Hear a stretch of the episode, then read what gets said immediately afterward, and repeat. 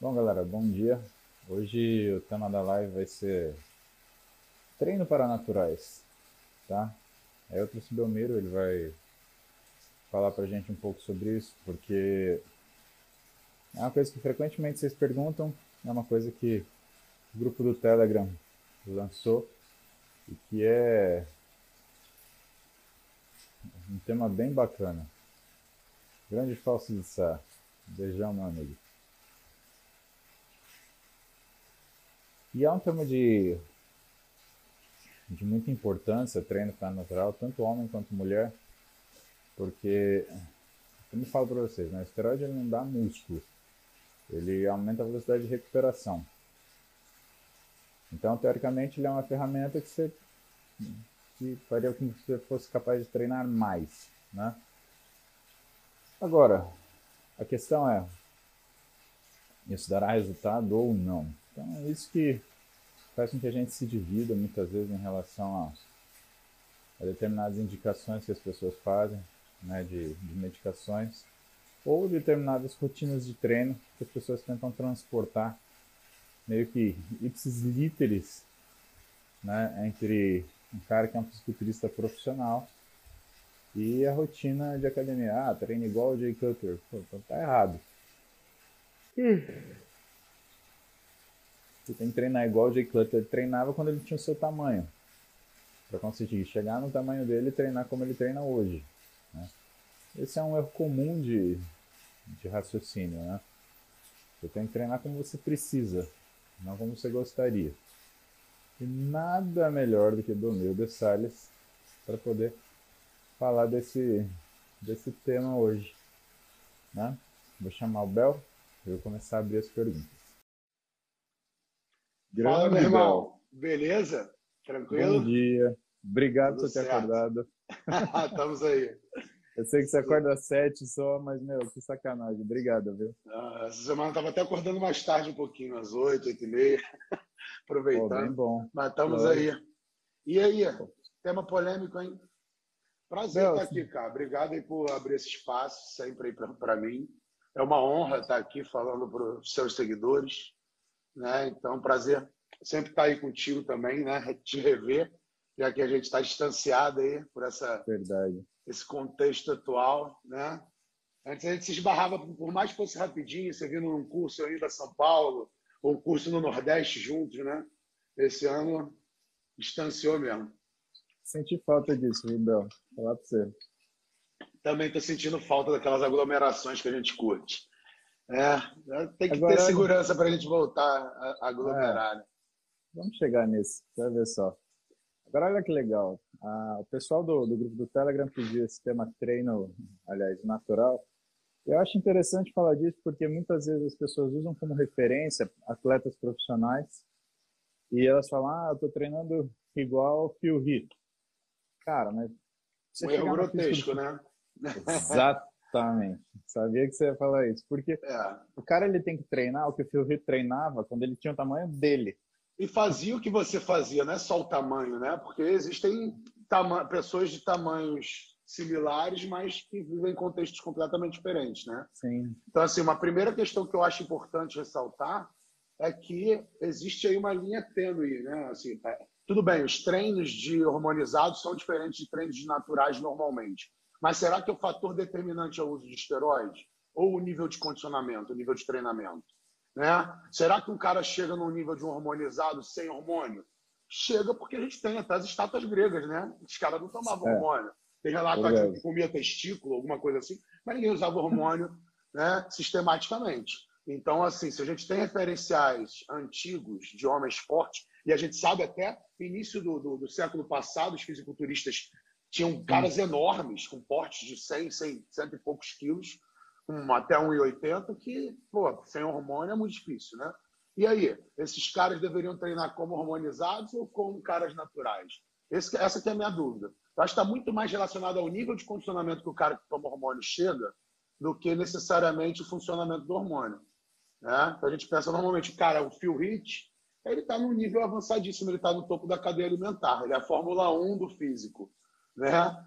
Então, assim, você não vai usar combustível de Fórmula 1 no seu Jetta, no seu Corolla. entendeu? Por mais que seja um carro maneiro que anda legal, Sim. Não, não, é, não é um carro de Fórmula 1, né? Então, assim, é, é, é, o treino tem que ser adequado ao nível de condicionamento do cara. Eu não sei, acho que de repente até você é mais capacitado né, do que eu para dizer se o hormônio é tão determinante assim, ou se, por exemplo, um cara com 120 quilos de, de massa, mesmo sem hormônio, treinaria mais ou menos da mesma forma que um cara de 120 quilos que tomou hormônio. Entendeu? É uma dúvida, né? A gente não tem como fazer um estudo randomizado controlado dessa é, forma, é, porque são resultados a longuíssimo prazo, né? É. Então, assim, é, a primeira coisa é um erro, né? Dizer que treino do Phil Heath é um exemplo do treino do hormonizado e, né?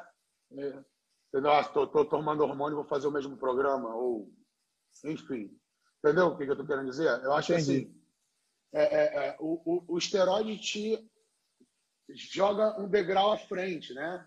Te impulsiona, mas te impulsiona para chegar num nível de condicionamento mais avançado. Então a gente vê, Sim. pô, o cara faz 50 séries, o Arnold fazia 50 séries, o Rich faz é, é, é, é, também 50 séries de joelho. Eu já vi um treino dele que fazia flexoras, extensoras, e legs, e agachados e tal, ele fazia 50 séries de joelho. Você para para pensar ah. assim, você fala, porra, cara. Né? Eu faço 50 séries de quadris, 50 séries de glúteo. Não, pensando em movimentação de joelho. Eu vi um treino do cara fazer 50 séries. Pô, isso é ah. plausível para uma pessoa que não está tomando hormônio? Acho que não, né? Mas é plausível para o cara que está no nível de condicionamento dele. Será que se o cara chegasse ali, né, sem necessariamente estar tá usando hormônio, ele é treinado da mesma forma? É uma dúvida, é uma incógnita, né? Mas eu, sim, pego o exemplo do, eu pego o exemplo do passado, de caras que fizeram físicos muito bons e que sabidamente você não tinha ainda é, esteroide, né? Você pega os primeiros esteroides são da década de 60. Você tem lá, década de 30, 40, você tem o Steve Reeves, que foi o primeiro Hércules do cinema. Ah. É, o cara tinha um físico de um Classic Physique. Né? cara era bonito ainda, né? O cara era bonito era, pra caramba, bonitão. ator. E assim, e técnica de treino, não tinha quase nada, né, Belmiro? Treinamento cara, resistido, treino de força, o que, que é, tinha naquela Era muito limitado de equipamento, né? Se a gente for pensar, equipamentos, eles surgem ali a revolução dos equipamentos de musculação ocorre nessa época também. Ali até a partir do Arthur Jones, com os sistemas uhum. Nautilus, as polias de raio variável, né? aquelas outras variações. Pô, a galera usava sapato de ferro para fazer extensão de joelho. A galera não sabia o que é sapato de ferro. Era, um, era um, um, um, solado de 3, 4, 5 quilos de, de, de, ferro que você botava preso abaixo do solo do teu tênis, né? Era um sapatinho mesmo, uma sandalinha de uhum. ferro pesada. E a galera sentava na beira da mesa romana, né? Era aquela mesão, para fazer o flexor, umas coisas, e fazia extensão de joelho na ponta da, da, da mesa. É, então, assim, era, eram polias no máximo. Não FRJ, se você for um dia, você vai ficar é, abismado com o que tem lá. Lá tem uns LEDs de parede, assim, que você deita no chão e você empurra meio que na diagonal. Tem um, tinha uma polete daquela, sabe, azul, que tinha sei, paralela sei, sei, de um lado, barra do outro lado, leg baixo, leg alto e um supino, assim. Bizarro. É a primeira polete do Brasil aqui tem lá. Né? Caramba, bicho. Bizarro. Então, assim, a galera tinha muito pouco recurso, não só suplementação. O Valdemar fala que ele trouxe o Whey em 1999 para o Brasil. Eu ainda peguei aquela época que a gente, porra, encomendava saquinho de Metrex, né? Porra, traz o Metrex para mim, por favor. Valeu uma grana um saquinho de Metrex. Nossa, era, era... Tinha algumas coisas que valiam uma. Ah, obrigado, Leno. Aqui. Ainda tem, obrigadinho. Eu lembro que tinha uma. Você lembra do Cyber. Tá à beira da praia. Mandou vídeo lá, tu fez, fez história agora na beira da praia, tá mandando uma lua aí. Que é surfista, né, meu? tá curtindo. Ele é. É outra, outro tipo de alma. Tá num nível diferente. Agora, bicho, você sabe que eu lembro do, você lembra do Cybergenics? Que era um negócio que todo mundo, puta, Cybergenics, não sei o quê. E, meu, era uma caixa. O Animal Pack a gente tinha que tomar os comprimidos todos de uma vez. Meu, 13 comprimidos. Um comprimido, tinha um que era gigante. O que, que era aquilo? Acho que era vitamina C, sei lá o que, que era, meu. Era um tarugo Exato. desse tamanho. Eu falei, pô, vou mastigar essa merda aqui, não dá. E eu tinha uma. E eu via os eu, quando eu comecei a treinar, 90, 90 e pouco, 92, por aí, É, tinha umas revistas antigas, tipo é, Flex, Muscle and Fitness e não sei o quê. E, cara, tinha aquelas, aqueles bodybuilder ainda da década de 70, saca? Tipo, aqueles físicos bem, bem antigão mesmo. E, e tinha o treino dos caras, né? E eu me arrebentava tentando fazer aquilo, porque aquilo era o único, o único guia que a gente tinha a priori. Marília, o pessoal que era da educação física, não gostava de sala de musculação. Aliás, tinha, eu conto essa história, né? Tinha treinador que, meu, proibia os, os atletas de subir na sala de musculação, que ia ficar enrijecido, ia ficar ruim. E isso foi uma coisa que mudou bastante nos últimos 20, 30 anos, né, Belmiro?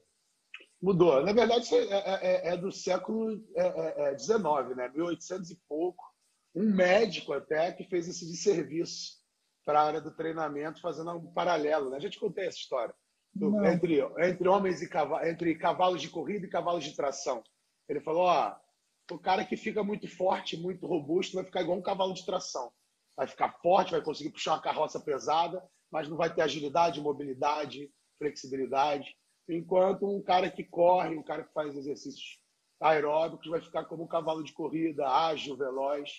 E aí isso perdurou até o Delorme advogar hum. pela musculação. Falar, ó, a musculação é, reabilita, condiciona, melhora a saúde, qualidade de vida. Isso é a partir dos anos 40. Mas é engraçado que um preconceito criado lá em 1800 e pouco persiste até dia de hoje, né, cara? Até hoje a gente vê um médico outro ou, sei lá, algum profissional falando uma besteira dessa, né?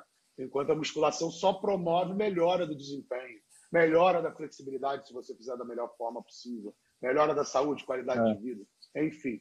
É, só traz benefícios. E não sei de nenhum malefício que a musculação, quando bem feita, possa trazer. Né? Vamos ver o que, a galera está perguntando aqui. Já vou passar para você. Vamos. Olha, pergunta boa. É, na tua opinião, é, é isso mesmo, Belmiro? Natural sofre mais com overtraining?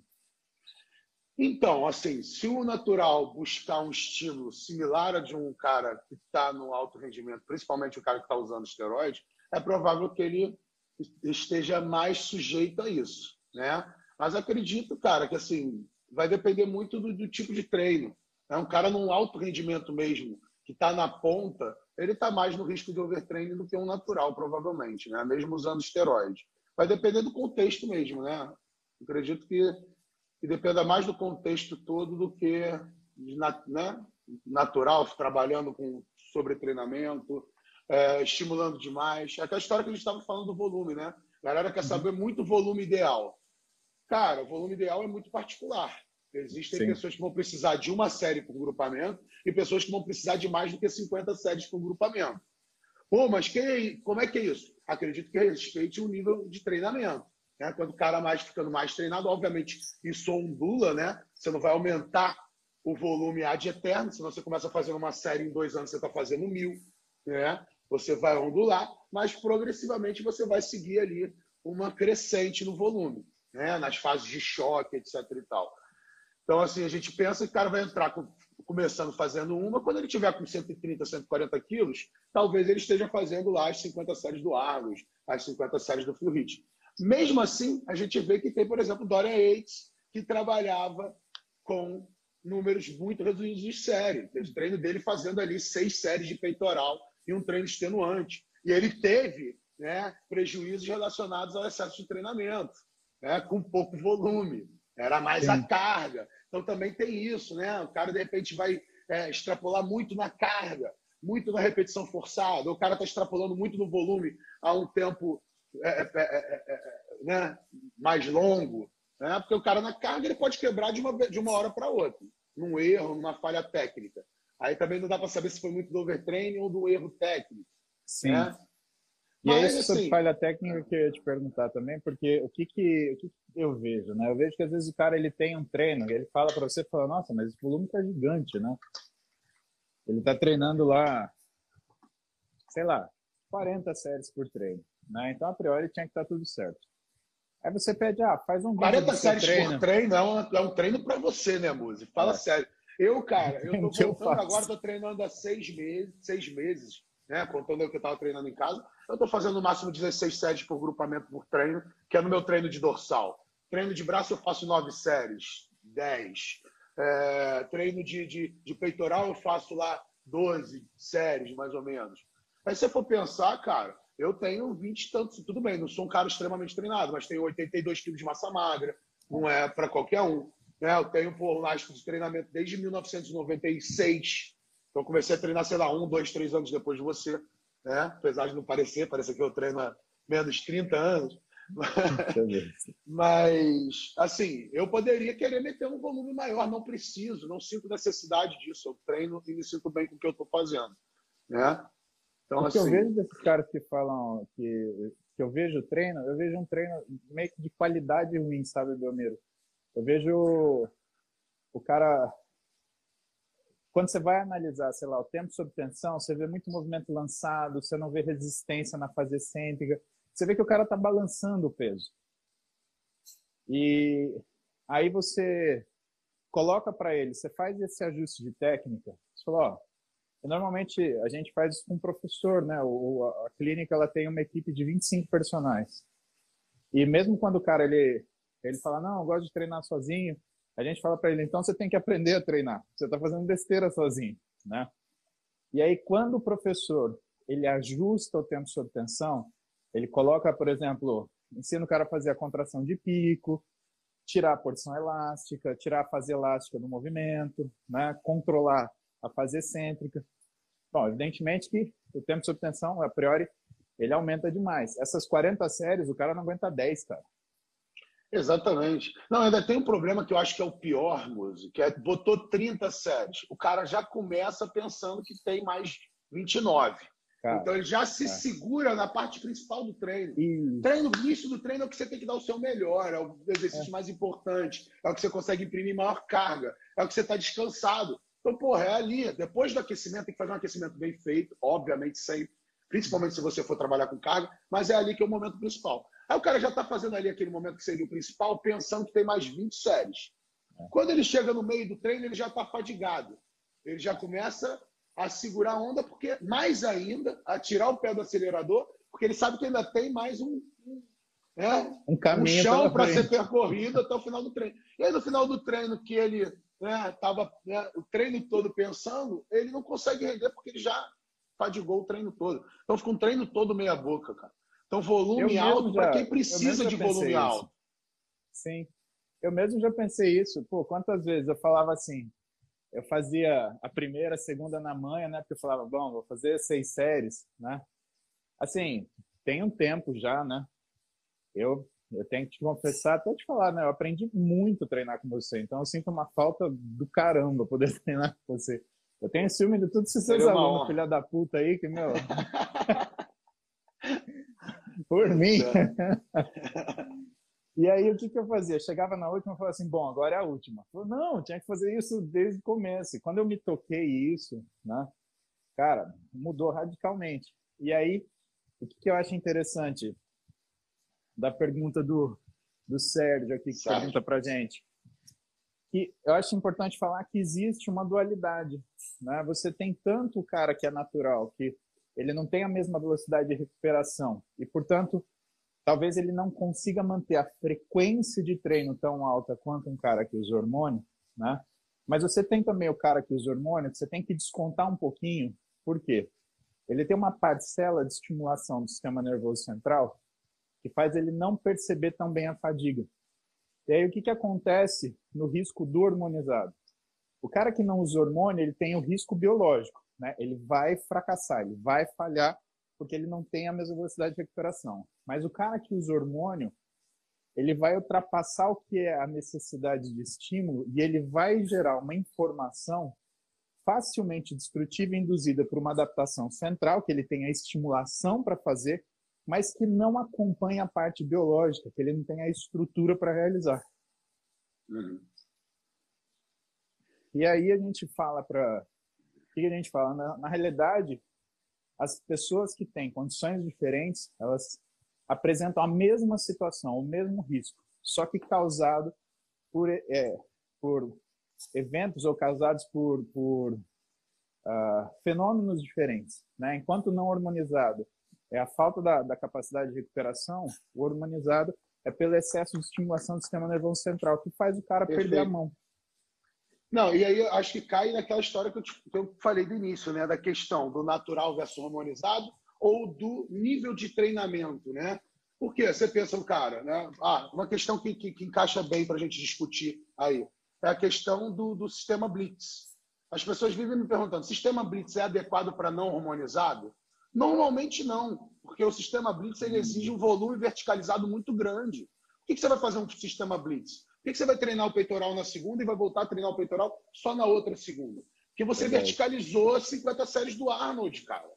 Arnold fazia dois treinos no dia, às vezes, para o mesmo grupamento. Pô, cara, é. treinou ali um volume verticalizado desse jeito, primeiro que você não consegue fazer mais nada, você só faz um peitoral no dia. Verdade. Segundo, você precisa de sete dias para recuperar, sendo hormonizado ou não. Por quê? Porque é. o estímulo verticalizado foi muito alto. Agora, um não hormonizado chegaria a esse volume verticalizado?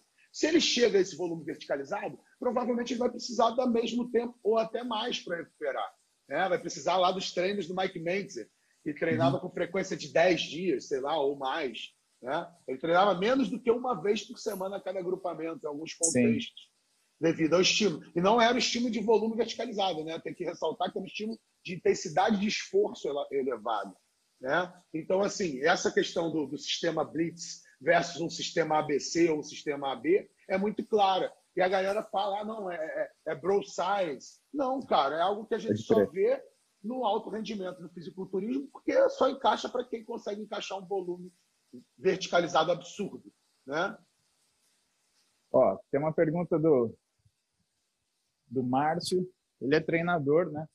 Então, tenho 40 anos e treino há 20. Você acha que ainda posso evoluir? Sou natural. E aí cabe uma outra coisa para a gente discutir, que é como que o profissional de educação física, o treinador, ele tem que ser encarado diferente, porque ele usa de forma profissional a força física dele.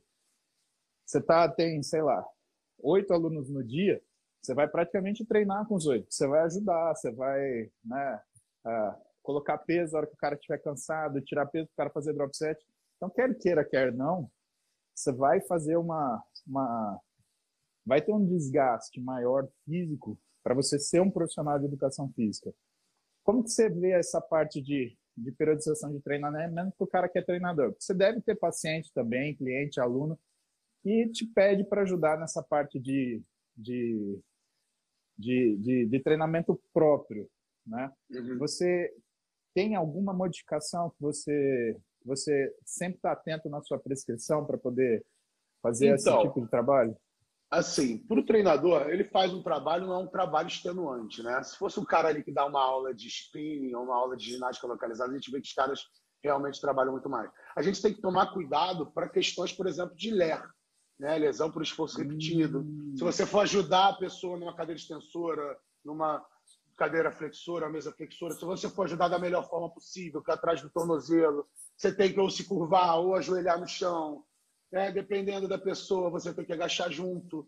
Então, assim, você tem que realmente estar preparado para isso de forma verticalizada. Né? Por mais que sejam estímulos de baixa intensidade, você está estimulando o dia todo. É, então, você tem que conhecer o contexto do cara. É sempre aquela história, né? anamnese aprofundada. Né? Aí tem os outros quesitos. Não sei se você viu, teve um estudo nosso agora que acabou de ser aceito para Strength and Conditioning Journal, que é um estudo do Evaldo, que propõe uma, é uma proposta de análise do nível de condicionamento por cinco parâmetros. Então, são três parâmetros de tempo, mais um parâmetro de técnica e outro parâmetro de força relativa. Né? Então, tempo que você está treinando direto, tempo de destreinamento, se você destreinou algum tempo, o lastro de treino que você tinha antes do destreinamento. E aí nisso encaixa toda a anamnese do contexto também, né? Você vai usar essas medidas mas eu acho que o mais importante é você saber o que, que o cara está acostumado a fazer. Então, o programa de treinamento para o nível intermediário avançado vai sempre se basear no programa anterior. Por mais que o programa seja tosco. Você não vai fazer uma adaptação, uma, uma, uma transição de um programa uhum. para outro de uma forma abrupta, né? saindo de um, de um contexto completamente diferente para outro. Entendeu? Então, você sempre vai se basear no treino anterior, no, no, no cotidiano daquela pessoa, com o que, que ela trabalha, né? se ela fica muitas horas sentada ou não, se ela trabalha o dia inteiro em pé, abaixando Entendi. e levantando, montando e desmontando peso. Né? Você tem que levar isso em consideração. Aquela você história já também, se né? machucou Pô, vou treinar pesado treino? com dando treino, ajudando. É. Já, quando é aquele momento que você tem que fazer uma força a mais que você não não achava que deveria fazer numa amplitude que você não está acostumado. É, já, já, já, já, cara, se eu não me engano, já já senti ombro, né? Aquele meu problema de ombro antigo, mas já senti ombro. Às vezes sente alguma dorzinha, né? Alguma coisinha ou outra. Mas acidente mesmo não, né? Mais coisa da idade mesmo. Tive um acidente uma vez, para tu ter uma, uma, uma, uma, uma, uma noção, eu tive um acidente uma vez mostrando como ajudar num curso, como ajudar na hum. repetição forçada, porque a gente não tinha o suporte, né? Vacilo da, da galera do, da, da, da parte técnica de organização, do, é. não arrumou um suporte de agachamento. E aí eu tive que arrumar é, alunos para me ajudar a serem suporte. Aí teve uma hora que ela ia falhar, Aí a menina não confiou muito, ela jogou o pescoço para frente, jogou a barra para frente. Eu estava segurando, né, mais próximo ao tórax. Ao invés de confiar e, deixar, e subir, uhum. ela fez isso. Aí jogou a barra para frente. Não, ninguém se machucou, mas foi um dos poucos acidentes que eu tive. Eu tive acidente quando era moleque, né? Você sabe que eu tenho hipermobilidade aqui, né? Sim. Eu viro aqui, né? Aqui. Então, eu tive um acidente uma vez quando eu estava começando a treinar em Petrópolis ainda, quando eu fui morar lá uns anos. Uhum. Que eu no supino inclinado era aqueles suportes assim, sabe? Que sei, era, era, horrível. Sei, era um sei, suporte assim, que era um negocinho assim. Era um encaixe da Lego você tinha que, que você encaixar. tinha que fazer. No Puta, final do supino, se você raspa. Cara, joguei para trás e virou e eu fiquei com a barra aqui, ó. Eu, ajuda, ajuda. A galera veio tirar a barra, a barra atrás de mim, que, assim, que girou por cima. Não, Mas não bastasse, não bastasse ser um encaixezinho da Lego, ele ainda, os dois juntos aqui, perto da cabeça, não é? É um que é bem Isso. juntinho. É. Cara, isso não, ser... Teve, tem até um, até um dos preconceitos em relação ao treinamento infantil é por causa de um relato de uma morte de um garoto num supino desse. O garoto ah, foi brincar no supino do pai e morreu é, enforcado, ou sufocado, ou esmagado pela barra. E aí eles trocaram, porque eram todos os suportes eram assim, né? Eles fizeram aqueles suportes que a barra de trás é uma barra mais extensa, para quando você jogar para trás a barra bater e descer, né? Porque tinha esse risco Sim. de cair para trás, cara. Era bizarro. Que dica que você dá para o Marcos, então? Que ele está tendo dificuldade para ganhar massa com 40 anos. Você acha que o problema aí é o quê? São os 40 anos ou é a profissão? Cara, acho que talvez seja a insistência em, em, em um estímulo específico. É, normalmente a gente, nessa idade, trabalhando com isso, a gente casa com treinos que nos agradam mais, né? A gente adota comportamentos de acomodação. Eu acho que está mais na acomodação do que. Eu estava também, cara. Eu resolvi... Você sabe disso. E hoje eu posso falar: não, porra, o Muzi me acompanha, porra, me ajuda e eu tô com uma saúde, qualidade de vida aí mais magro, etc. E, assim, alguns anos eu não levava, eu levava nas coisas. Eu tinha ajuda do Muzi, ele estava ali é, é, em prontidão para mim, mas eu não levava muito a sério dieta, né? Ele sabe. Então, assim, tem uma dificuldade maior com dieta. Quando eu resolvi segurar mais, até fazer. A dieta eu nem segurei tanto, eu segurei, fiz mais exercício, né? Eu estou há quatro meses praticamente fazendo cardio todo dia para poder oh. comer um pouquinho mais quando eu quero. Né? E funcionou. Assim, acho que foi a mudança mesmo no tipo de estímulo. Voltei a fazer cardio, né? voltei a segurar um pouco mais da dieta, suplementar, mudei o treino. Inicialmente fiz um treino aí, o Muzi, a gente conversou um pouquinho para mudar os meus vícios. Né? Era justamente essa questão, estava viciado em um monte de, de, de coisas que eu sempre gostei de fazer, né? Então, assim, não é. Não é, é falando aí que 40 anos já, já rola TRT. Acho oh, que tem louco. que ter indicação por exame, né? Tem Sim, que bater ali senão... menos de 200 do que para poder ter indicação, não é só idade, não. Senão a gente já tira pela culatra. Sabe que eu tô, eu mudei um pouquinho, né? Porque eu gosto de treinar volumão. E aí eu falei assim, meu, vou treinar um pouquinho mais de força, porque é uma coisa que eu não gosto de treinar sozinho. Eu, ah. Real, Bel. Cara, tenho medo de me machucar mesmo. Então, força é uma coisa que eu não treino sozinho. E aí eu troquei aquele treino de volumão agora. Eu tô fazendo uma fase de menor volume, mas estou colocando mais, mais carga. carga. Então, eu estou fazendo, por exemplo, eu tô fazendo um segmento... Depois, quando eu comecei a trabalhar com repetição reserva, eu passei a não ter esse risco, esse medo da lesão. Só um adendo mesmo, então, desculpa te interromper aí. Parei mas de fazer de... falha com altas cargas, né? É mas foi depois de falar com você. Eu falei, porra, eu posso treinar mais força, mas eu trabalho com repetição reserva. Então eu colocava carga para fazer 10 repetições, eu fazia 6. Colocava carga para 8, aliás, fazia 8. Colocava carga para 8, fazia 6. E eu acabei diminuindo o volume geral. Então eu estou fazendo hoje para um segmento 6 exercícios e eu faço três séries de, de, de 8 repetições. Mas aí o que, que eu faço? A primeira série eu faço 6 repetições, a segunda série eu faço 8, bem feitinha. E na última série, eu faço um dropzinho, ou dependendo do exercício, se tem essa facilidade, se é de placa, aí eu chego a fazer um strip set. E, cara, eu acho que isso melhorou meu foco no treino. Então, eu consigo cuidar melhor da qualidade de cada repetição. E eu senti meu físico responder muito rápido. Cara, duas semanas, ele já ganhou mais hardness, já mudou densidade, é impressionante, textura. cara. É impressionante. Né? Que a gente vê que realmente, botando carga, a falha se torna dispensável. Tem um seguidor aí perguntando o que, que seria essa repetição de reserva. Repetição boa, de boa. reserva é um conceito que surgiu com entre atletas de powerlifting de parar uma, duas repetições antes da falha real. É quando o cara tem um comprometimento técnico, quando ele perde velocidade na fase concêntrica, ele interrompe. Isso fica duas, três repetições antes da falha. E quando a gente trabalha com altas cargas, né, aquela carga que você faria no máximo seis, sete, cinco repetições, é, a falha ela não se torna essencial. Né? Isso a gente sabe tanto na prática do alto rendimento quanto pela ciência. E aí, cara, o Muse deve ter a mesma questão que eu, o desmame da falha. E a gente gosta dessa porra. E aí, cara, para conseguir falar, pô, não, vou fazer ali o supino, mas vou parar na sexta, é pô, é difícil pra cacete, cara. Eu sei disso.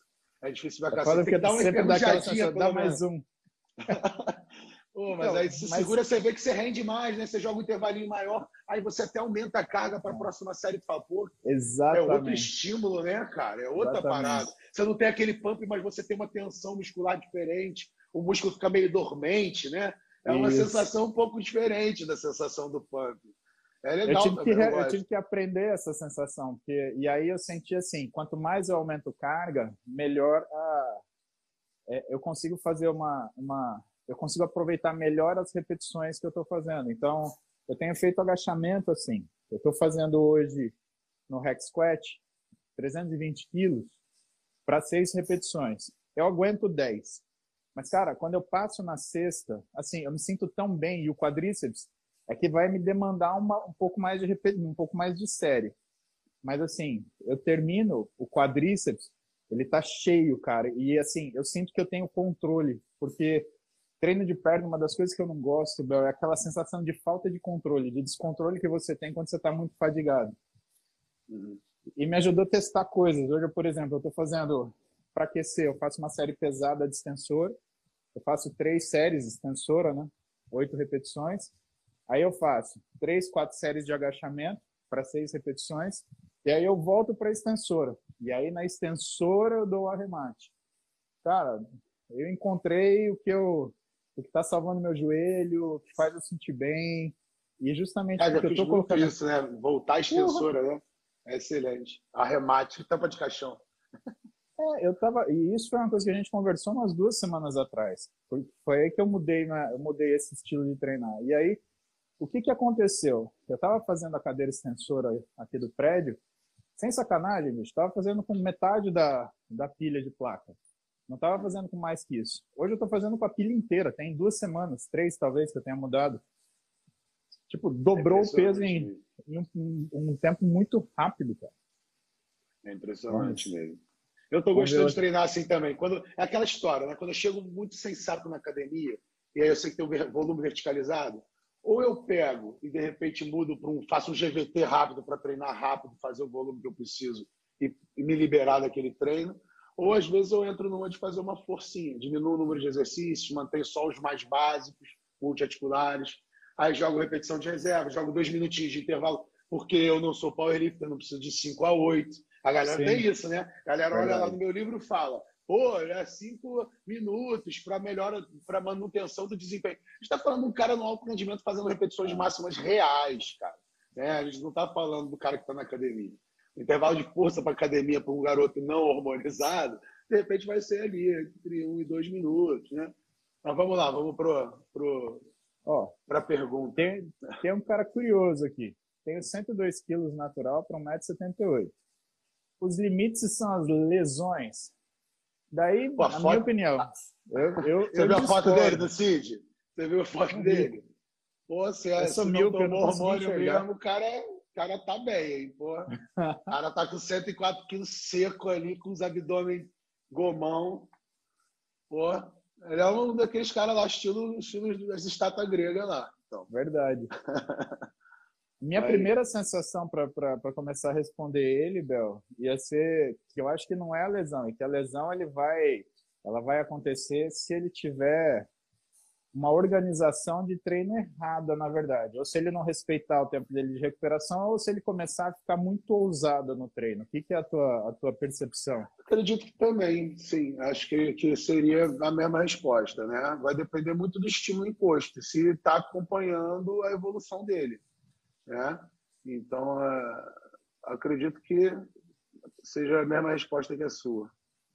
Você, quando pega um cara que está grande e está mais forte, você tem tendência de usar alguns tipos de técnicas mais do que outras? O que eu estou querendo te perguntar é um cara que tem um físico, por mais que ele não seja iniciante, mas que ele tenha um físico menos desenvolvido, você tem preferências de técnicas quando você compara com um cara que tem um físico mais desenvolvido, Bel?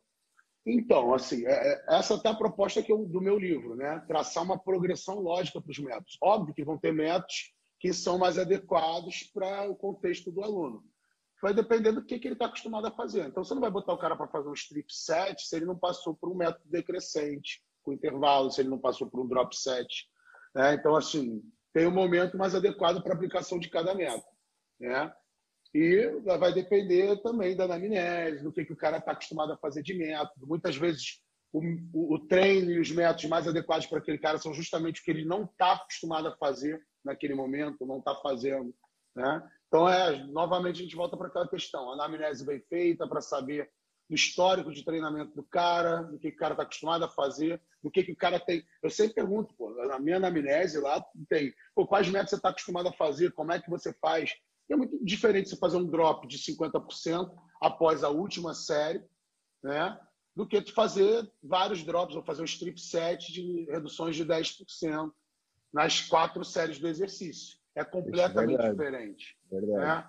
Então, assim, é meio óbvio que o cara que nunca fez um drop, ele vai ter que fazer um drop de grande magnitude, um drop só, para depois fazer né? dois drops de 20, depois fazer três drops de 20, passar para um strip.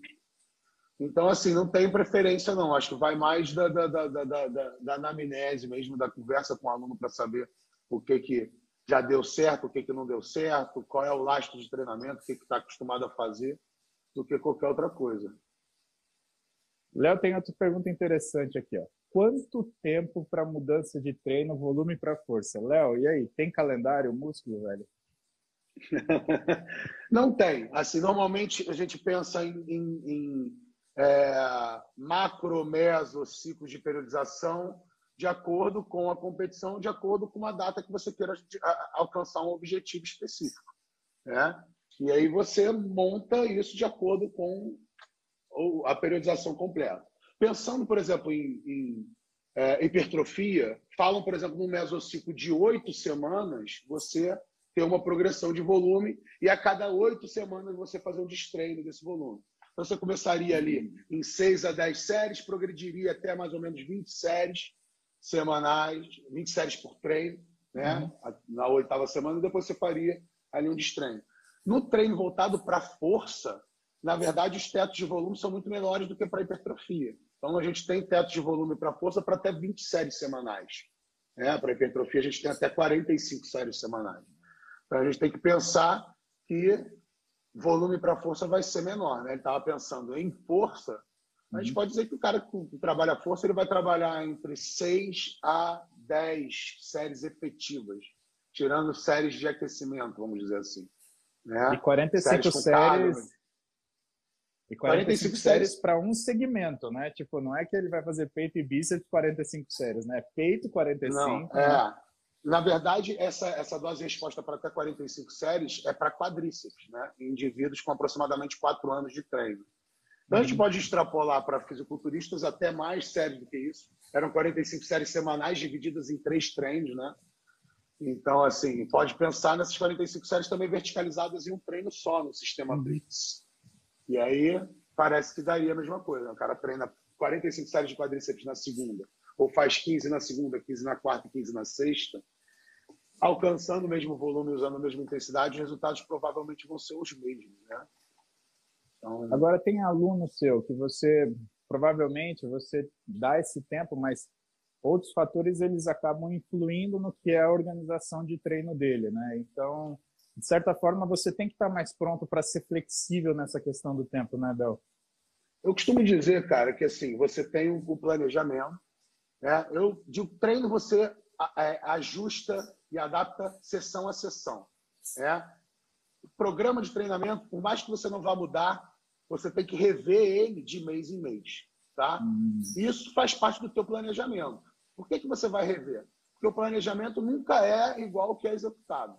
Por que, que existe plano de treino, programa de treinamento e diário de treino? Porque a gente tem essa noção de que o que foi planejado não vai ser executado à risca. Então você faz um registro do que, que deu certo, o que, que não deu certo, e você tem um parâmetro evolutivo ali para você saber o que, que funciona e o que não funciona. Né? Então, assim, você tem que ter essa flexibilidade com certeza. O programa não pode ser rígido. Né? Às vezes o resultado, o exercício que você passou não dá muito certo. Então, na, na uhum. segunda sessão, você já tem que adaptar o exercício. O cara já se adapta rapidamente, você já tem que fazer ajuste de carga ou, ou ajuste no aumento do número de repetições. Enfim, né? existem aí várias questões que nos levam a crer que não dá para ser rígido nesse sentido. Ó, vamos variar o tema. Vamos pegar a pergunta da, Gisele, da Gislene. Tem uma aluna com osteoporose. Qual a sua sugestão para treino? E aí, Bel? Eu sei que então, você divide com a Ingrid lá um curso legal é. sobre, sobre situações especiais, né? Então, acho que essa está boa. Não, excelente. Alunos idosos, né, principalmente mulheres, apresentam realmente osteopenia e osteoporose, né, que seria ali perda de densidade mineral óssea. É, tem até relações com questões hormonais, por isso que acontece mais na mulher, mas é uma condição que acomete idosos, de forma geral. E aí a galera bota né, para fazer atividade aquática, entre outras atividades que não têm impacto. Cara, osteoporose é impacto, tá?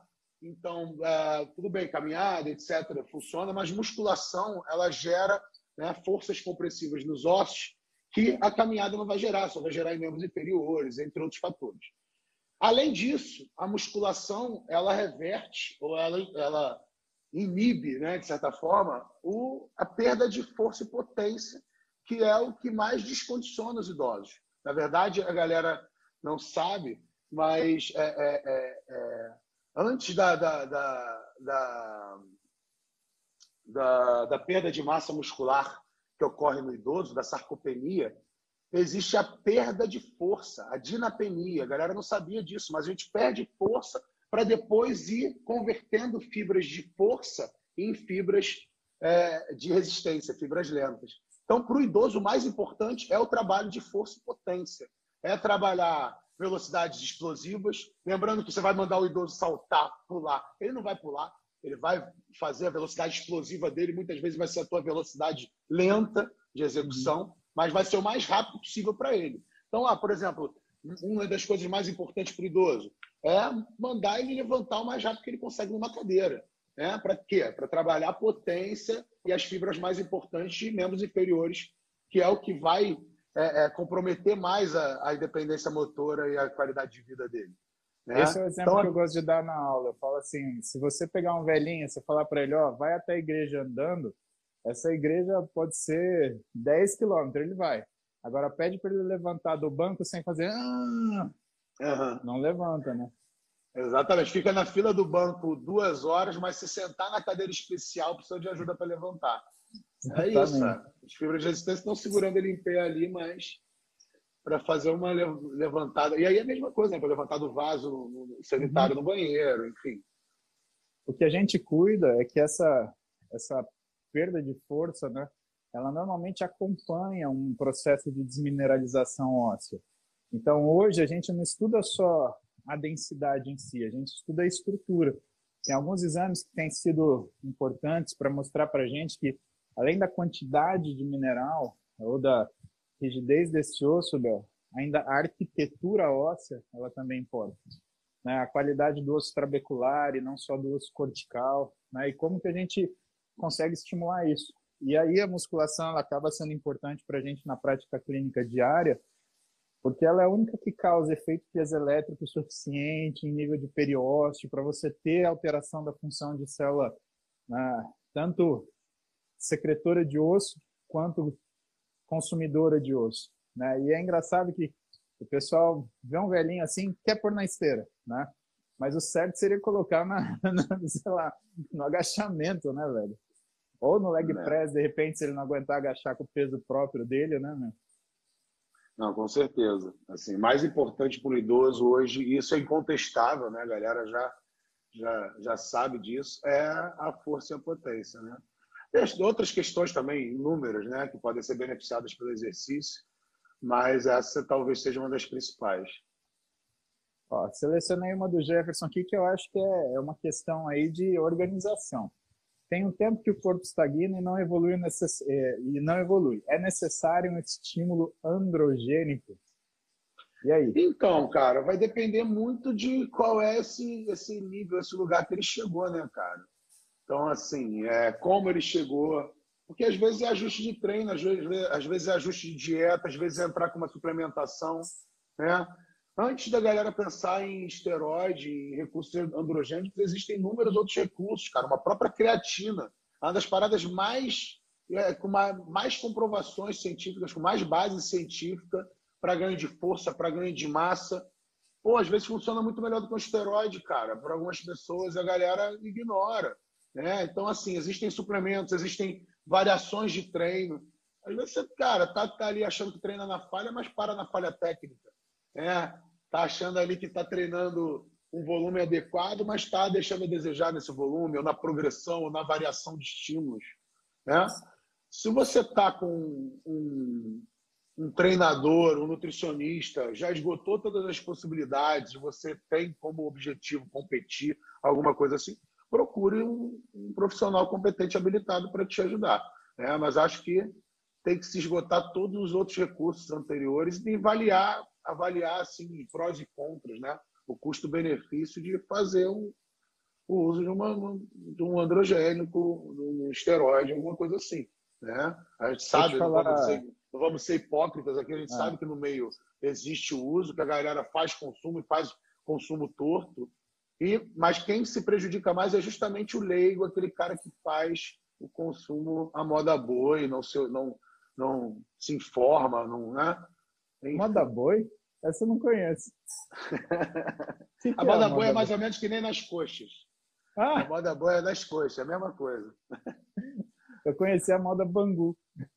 É, a mesma coisa, a mesma coisa. Cara, vou, vou te falar da minha experiência. Você sabe que sempre que a gente muda alguma coisa no treino, muda o físico da pessoa, muda a capacidade dela. E isso acaba mudando a sensação dela ao treinar. Sempre que a gente muda alguma coisa na alimentação, muda alguma coisa na qualidade física visual. Cara, isso é, é sempre. Agora posso te falar. Eu atendo paciente às vezes, que ele chega para mim e eu peço para os pacientes mandarem os exames antes, né? Para ele chegar em consulta e os exames eles já estarem planilhados certinho. Aí a gente vai direto ao ponto, porque eu separo de cada paciente, eu faço uma planilha evolutiva desses exames. Até para eu ter, na medicina esportiva a gente chama isso de passaporte do atleta, né? Para saber o que, que são as variações fisiológicas do cara. E assim, Bel, sempre tem aquela dica asna no meio do processo que a pessoa ela segue e, e, e vai. Então, o que é muito comum, por exemplo? Eu pego o sujeito, a primeira coisa que eu faço é avaliação física, então o cara entra no, no consultório, eu faço a avaliação física dele, aí a gente senta para conversar, né? Eu, ele e a Camila, para a gente fazer esses ajustes. E aí, na avaliação física, eu vejo que o físico está meio esquisito, né? Você, você se liga que tem alguma coisa esquisita. E assim, é aquela história de mudança nem sempre é melhora. Mudança é mudança, né? Você pegar uma zebra e pintar a listra dela de laranja, isso não quer dizer que ela ficou uma zebra melhor, quer dizer que ficou uma zebra preta e laranja. Né? Acho que vai ficar uma zebra legal para um rave, né? mas não necessariamente para a savana da África. Né? E aí, quando eu vou bater o olho na, nos exames, aí eu tenho aquela surpresa, né? Testosterona, 185. Aí você fala, o que aconteceu aqui? Não, sabe o que é? É que eu tinha umas oxandrolona de 20 guardado, eu resolvi tomar porque eu achei que a coisa tava... Cara, é um mês pro cara cagar e são uns quatro pra gente conseguir resolver. Então, essa coisa. Eu já vi você identificando isso em, em, exame de, de comer. Ó, comeu doce, hein? eu já vi isso com aluna minha que eu levei aí para você. a dieta não tá muito vendo aqui no teu exame que a dieta não tá muito ajustada, não, hein? Tá é, meio não dá para enganar, não. Pelo exame, ele... Pelo exame você não engana o muso, não. Você até tenta enganar, mas ele olha o exame, não nega. E a clínica, ela varia, sabe, Bel? É, o, o esteroide, ele tem essa questão de, tipo, alguma mudança ele vai fazer. Mas não pensa que vai ser sempre para melhor. Na verdade, vai ser para melhor se você der a sorte, você está na sua fase de pico de treino, se você está com uma dieta que te leva a uma baixa resistência periférica à insulina e que você está no limiar de fazer a, a, a, ter aquisição do que é a sua máxima capacidade de trabalho versus a sua necessidade de recuperação. Né? Então, é, é, é, um tiro certo que... É, e qual que é o problema? Né? Como o organismo é uma coisa dinâmica, não é que você está mirando num alvo que está parado, você está mirando num alvo em movimento. Então, tem um trem a 80 km por hora, a 2 km de distância para você. Alguém ali segurou um alvo na janelinha. E você está lá, vou acertar, vou acertar, vou acertar. Pode acertar. Pode ser que aconteça. Agora, o comum é o quê? O comum é que você erre. E aí que é a, e aí que é a besteira. Por isso que eu aconselho o pessoal, falar, meu, sempre que você mudar uma coisa positiva na dieta, sempre, o seu corpo vai responder de forma positiva.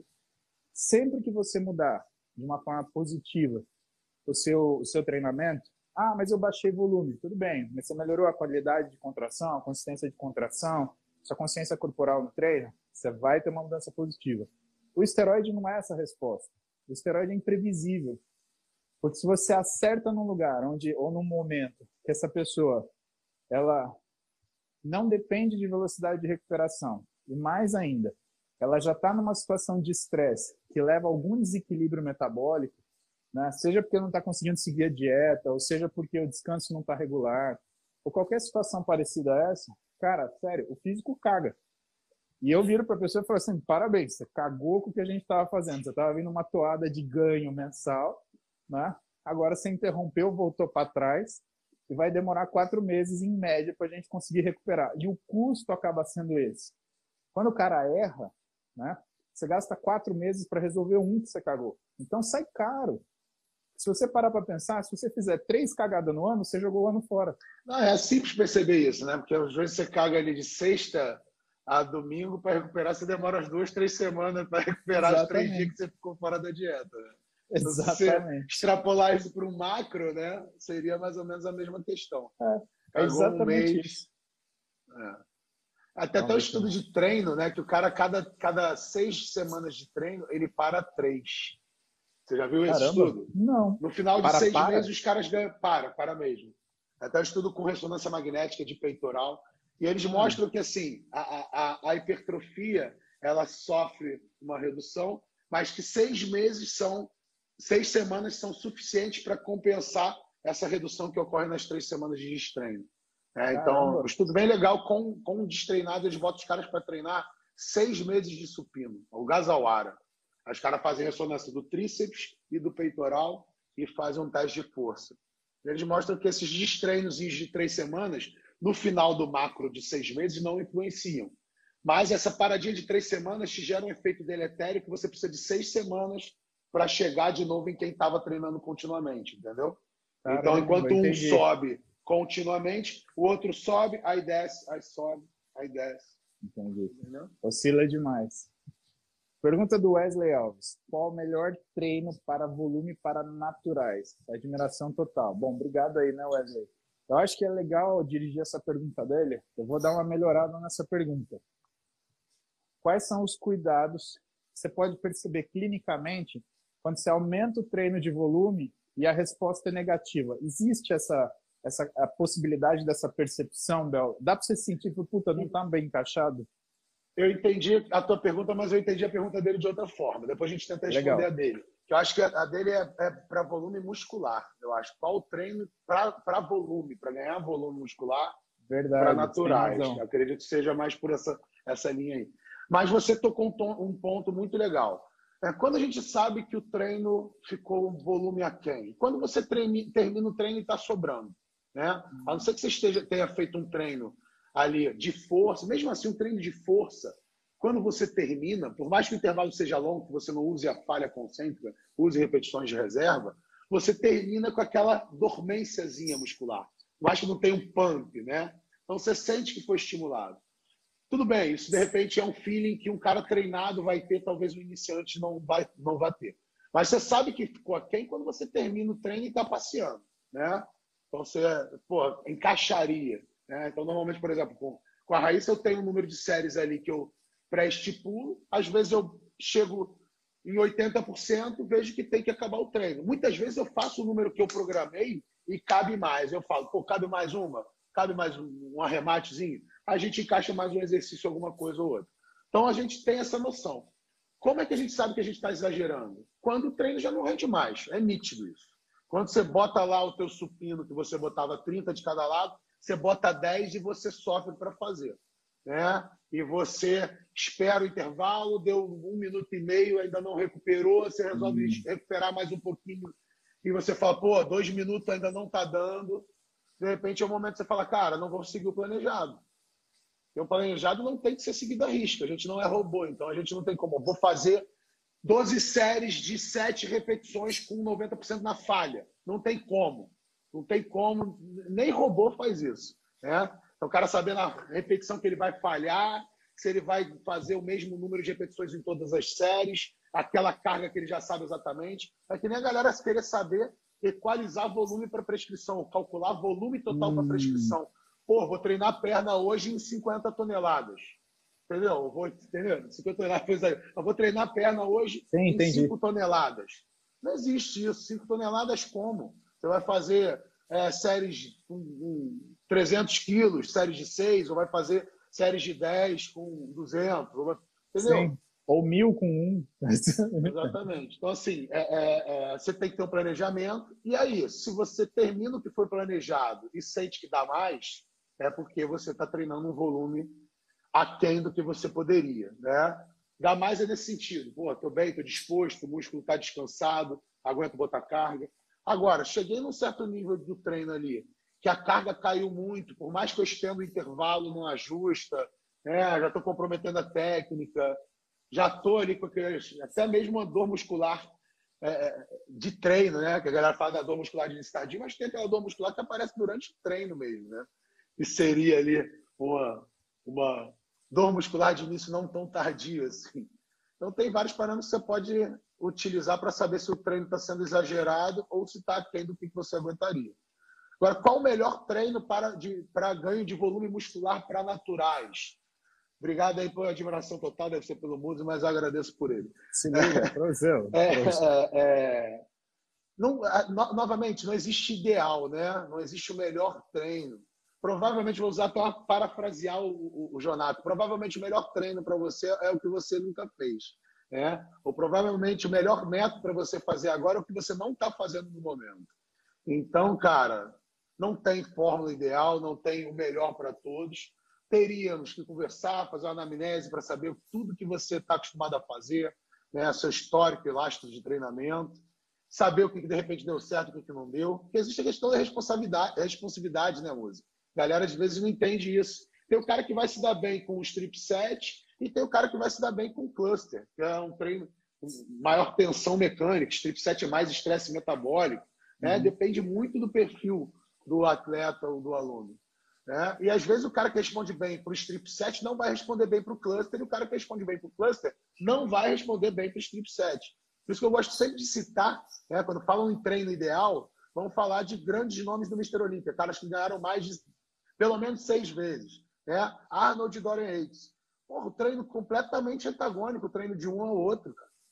Um Blood and Guts, o Dorian Yates faz cinco, seis séries. Ele faz três séries no inclinado, faz duas séries num, num supino da Hammer e faz uma série no cross. Eu lembro desse é. treino assim, é, é, do, do, início ao fim. São seis séries, cara. Aí tu pega o treino do Arnold, eram 50 séries de peitoral verticalizados. Pô, os dois tiveram peitorais invejáveis, né? Sim. Assim, então, o, que, que, é melhor? É o volume, ou é a intensidade, ou é o método que era as repetições forçadas lá do Dorian Yates, aquelas carga absurda, ou era lá os strip sets do, do... Não sei. Lindo. Strip sets é que tocou o meu despertador aqui. É, não, meu fone parou também, eu tirei. Tá me ouvindo bem? Tô, agora tô. Então, você sabe que, falando do Dorian Yates, o que eu acho mais legal são os comentários que tem da, dos bastidores, né?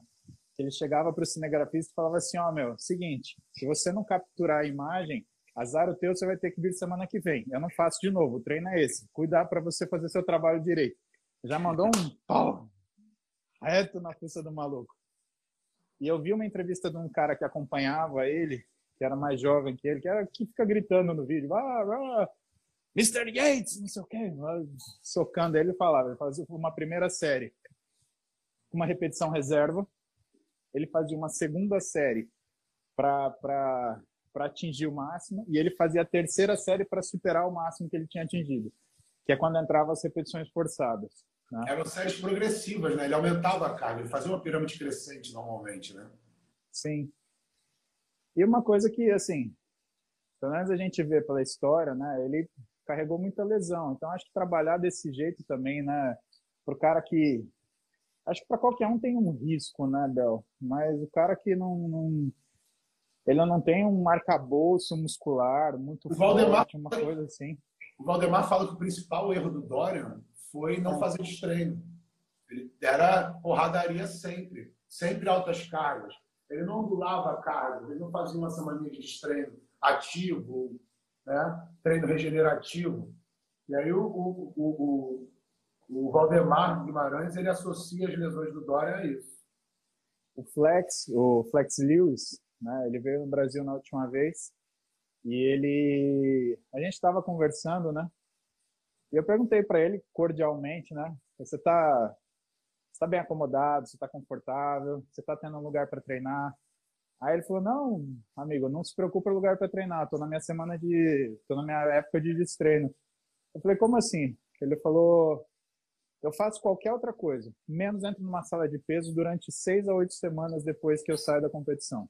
Seis semanas de treino? Seis semanas. Ele, ele falou: Eu não entro numa sala. Flex, ele falou assim: Poxa. O novo Flex, né? Da 212 que você está falando? Isso, o Flex Lewis, exato. Ah. Aí ele virou e falou ele falou uma coisa muito interessante, né? Que não era só por causa do físico, que ele se sentia melhor, de, de ter a sensação que ele está começando a construir de novo, ou seja, ele tem muito a ganhar, né? Então ele tinha essa sensação, mas que da cabeça também, porque aí ele voltava a ter vontade de treinar, ele voltava a ter gás para treinar aquela mim, E parece que rende mais mesmo, cara. Às vezes você está treinando há um tempo, e aí, se você tira o pé do acelerador, fica ali dois, três dias sem treinar, até, ou mais, como ele está falando, né? você volta com mais gana. Eu já percebi isso quando eu parei mais tempo, por causa de lesão e etc e tal, né? Às vezes que eu parei realmente de parar de não ir na academia durante algum tempo, foi lesão.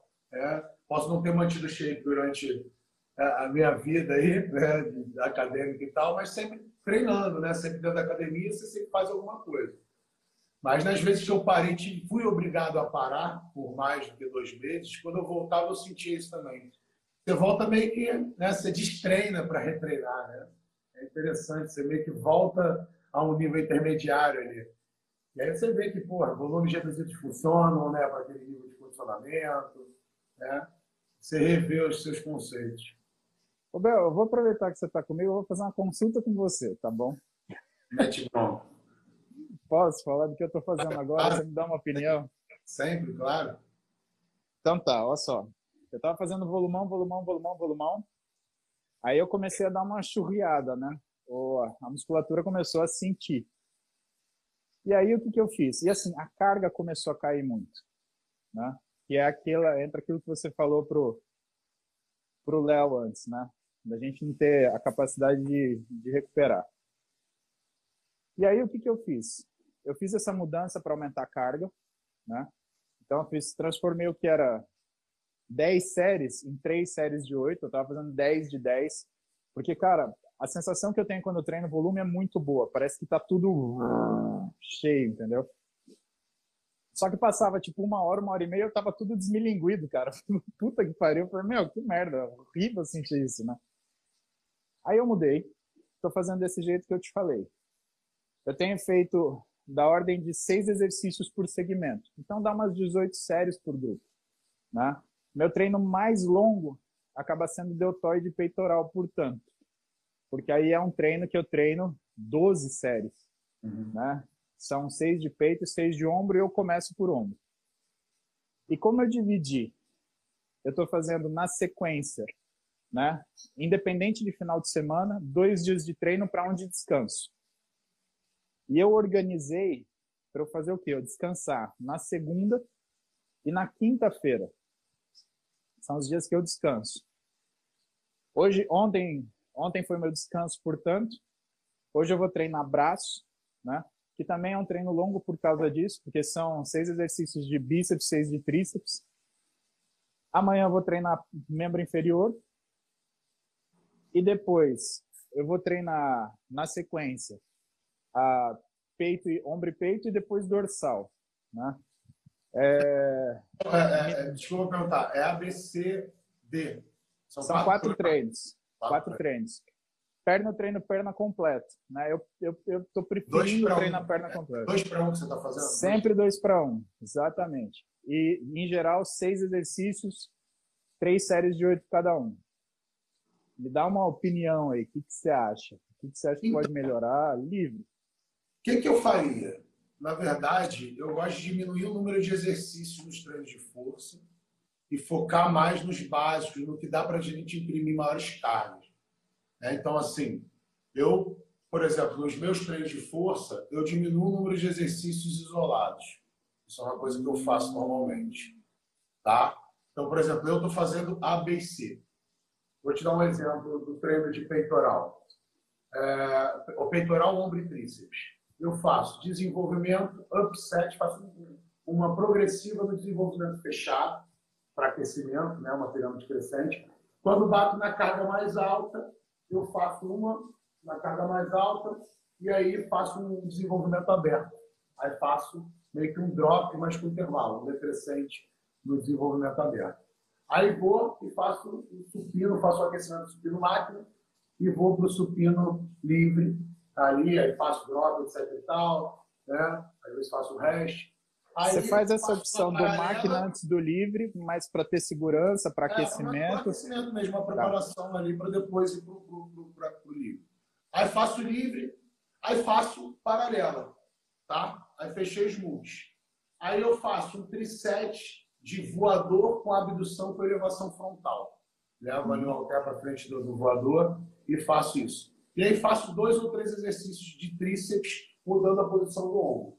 E aí brinco um pouquinho os métodos, né?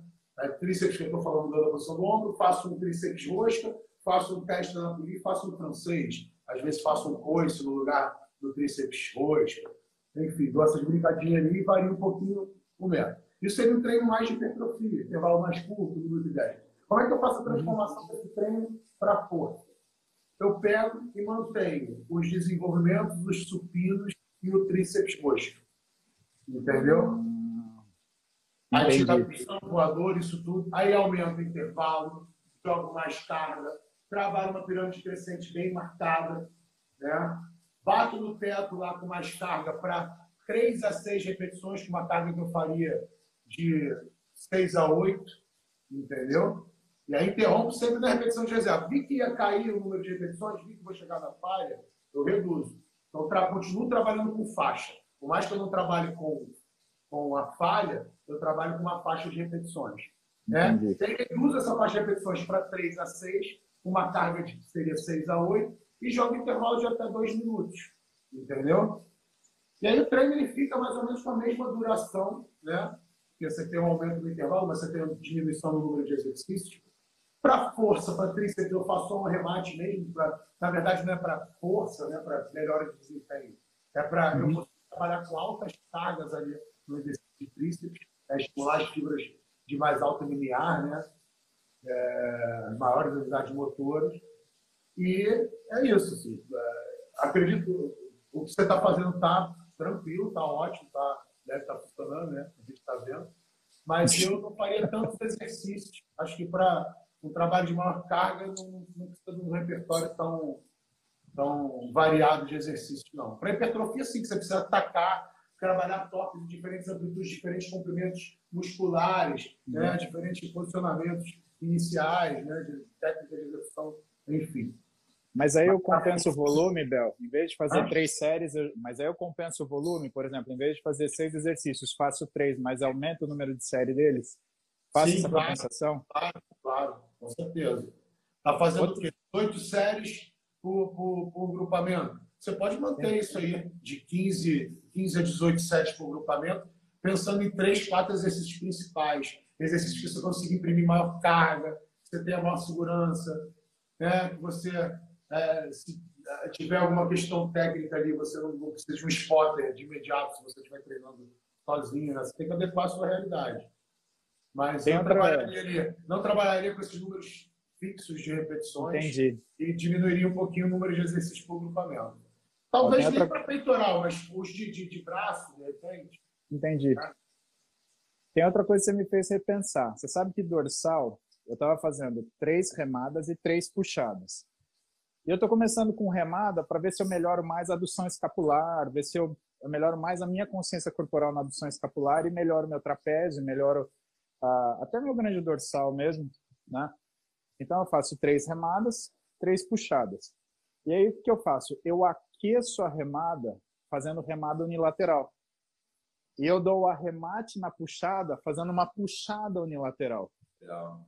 Eu vou pensar melhor nisso então. Legal. Você acha que fazer quatro exercícios, de repente, em vez de seis, né, e trabalhar melhor carga neles, tem uma vantagem, né? Eu acho. Eu acho que tem sim. Até porque a gente cai naquele mesmo problema, né, cara? A gente falou lá do início. Seis exercícios, já começa fazendo o primeiro, pensando no quinto e ah. no sexto. Quando você chega no quarto, você já está morto e o rendimento do quinto e do sexto é uma merda. Aí teu treino está todo meia boca. Eu sei que para você não, né? Para você, pô, é, é tendo o lastro que você tem, sendo quem é, deve treinar tudo porradaria, mas... É, Belmiro, mas tendo o lastro que eu tenho, eu minto para mim mesmo. E é aí que eu sinto falta, porque às vezes você saber muita coisa e você não ter a prática diária, porque você dá aula todo dia, né? Eu treino todo dia. Isso é muito diferente. Eu tô sujeito à minha opinião. Você uhum. não. Você está olhando a coisa de cima e você está examinando o cara não só com aquilo que você percebe em você, porque você treina, mas o que você tem de experiência em observar outros tantos caras fazendo. Então, o que, que acontece comigo? Ó, domingo, por exemplo, eu fui treinar feliz. Falei, porra, não tenho tempo me prendendo, tô tranquilo, vou treinar gostoso. E eu fui com a proposta de descer na academia e fazer um treino de força. Tá bom, meu treino demorou uma hora e 35, Belmiro. Cara, quando eu olhei no relógio, assim, para ver batimento, para ver o meu descanso, eu estava no último exercício, olhei uma hora e 35. Eu falei, porra, não fiz treino de força aqui. Dois, três. Ah, eu dou um minuto, um minuto e meio, dependendo do exercício. Uma hora e é... meia, um minuto e meio é porradaria mesmo. Cara, foi muita coisa. E assim, aí eu olhei e em vez de eu ficar feliz, eu me chateei, porque eu falei, cara, uma hora e 35 com um descanso de um minuto, se eu não treinei força. E é a hora que você sente e fala assim, puta, como eu queria. Né? Queria o Belmiro aqui agora para ele falar assim, para, viado. Sabe? Dá um você sabor. não precisa treinar força que nem o Ziad, né? Mas tem que encontrar ali uma, uma, um, intermédio, um intermédio entre o que seria um treino de força, né? Desse, se você está falando, um treino de força o Ziad faria. Né? Então, assim, o que, que o Ziad faz? Ele normalmente, pelo que eu sei, né, pelo que já conversei com ele, ele treina um exercício por, por, por treino, né? É. Faz no máximo um arremate, pensando em específico para força, né? É, é, um exercício principal por treino nesses tetos aí de, de, de, séries, né? Acho que chega a seis, oito séries efetivas. Acho que contando séries de aquecimento, normalmente gira em torno de 15 séries no treino do powerlifter. Né? Sim. Então, assim, não dá para fugir muito disso. Não dá para tu meter um treino de força com 30 séries, 40 séries e vários exercícios, vários exercícios isolados. Foge um Você pouco. entendeu? Eu, a minha cabeça vai me enganando. E aí eu sinto falta do maestro, entendeu? Falo, Diz que você ainda tá com treino de hipertrofia, Muzi. Você viu que merda, cara? Eu já, já saí do negócio. E, meu, eu lembro que a gente treinou, a gente treinou bem em Brasília, a última vez que a gente treinou junto. Eu, você, o Jonato e o... Ítalo Ridney. E o Ítalo, exatamente. Cara, a gente fez um treino, eu acho que foram quatro exercícios, mas você me botou para fazer uma remada, aquela remada acabou. Foi, caralho, treinei. Só a remada. A gente já começou então, na puxada, né, com muita carga e repetição forçada, e já foi, vocês dois falaram, pô, já acabou o treino aqui. Foi a primeira puxada que a gente fez. A gente fez a remada. Então faz falta, viu, bicho? Faz falta porque esse negócio de treinar não é nada de puxar e empurrar que nem a galera acha. Não tem nada, esquece puxar e empurrar ficou, sei lá, na pré-história. A coisa é muito, muito diferente. Apesar Bom, de eu estar usando puxa e empurre hoje, hein? É, mas, mas com, mas com puxa e empurra, mas com background, né? Mas é diferente, né? Ah. Você tá vendo a cereja do bolo, aí, aí a coisa é foda. Então essa semana eu tô descansando, eu vou pegar o, eu peguei os livros que eu quero ler, né? E aí eu vou começar pelo seu. Ontem eu não consegui, ontem, meu, foi fazer funça do consultório, trabalhei até as nove da noite, direto sentado na mesa aqui da sala. Mas eu vou começar a pegar teu livro. E aí eu quero ver se eu termino ele. Os sites legais, né? Vai, de repente, te ajudar a adaptar essas questões aí. Não, de repente não, vai com certeza me ajudar, mas aí vai ter que ter mais live, né? Porque aí vai ter a live de tirar dúvida, né? Aí você tá fudido, vai ter, que, vai ter que acordar cedo de novo. Estou aí, a hora de chamar eu tô. Ô, Bel, vou descer para treinar então, meu. Já vou mudar meu treino hoje, já vou com outra cabeça, cara. Obrigado demais. Pô, eu que agradeço aí a oportunidade de sempre e a parceria, irmão. Espero que a gente tenha um curso. Tem pelo menos um já está previsto, né? Que é o Arnold do ano que vem, né? Então, pelo menos abril. Tomara que já esteja todo mundo vacinado, todo mundo já vendo Sim. isso aí como uma doença de outrora, né? Algo que já passou. Sim. algo já meio que erradicado. E aí a gente se vê lá pessoalmente. Espero, né? Acredito Sim. que vai ter um arma esse ano. Não, e, e aprendi a lição, viu, Bel? Vou fazer que nem você. Vou chegar, vou ficar uns dias. Aí eu vou conseguir arrumar um horário para treinar com você, ficar tranquilo, porque, cara, me ensinou muita coisa essa parada toda, você quer saber, viu? Pô, me ensinou a não deixar, me ensinou a não deixar a gente para depois, Belmiro. Vamos sim, isso aí. Saudade, Irmão, saudade da família aí. Manda um beijo para Roberto, para todo mundo. Estamos com saudade também, viu? Beijão para você. A gente se vê, irmão. Valeu, cara. Beijo. Valeu, galera. Obrigado aí por terem acompanhado. Até a próxima.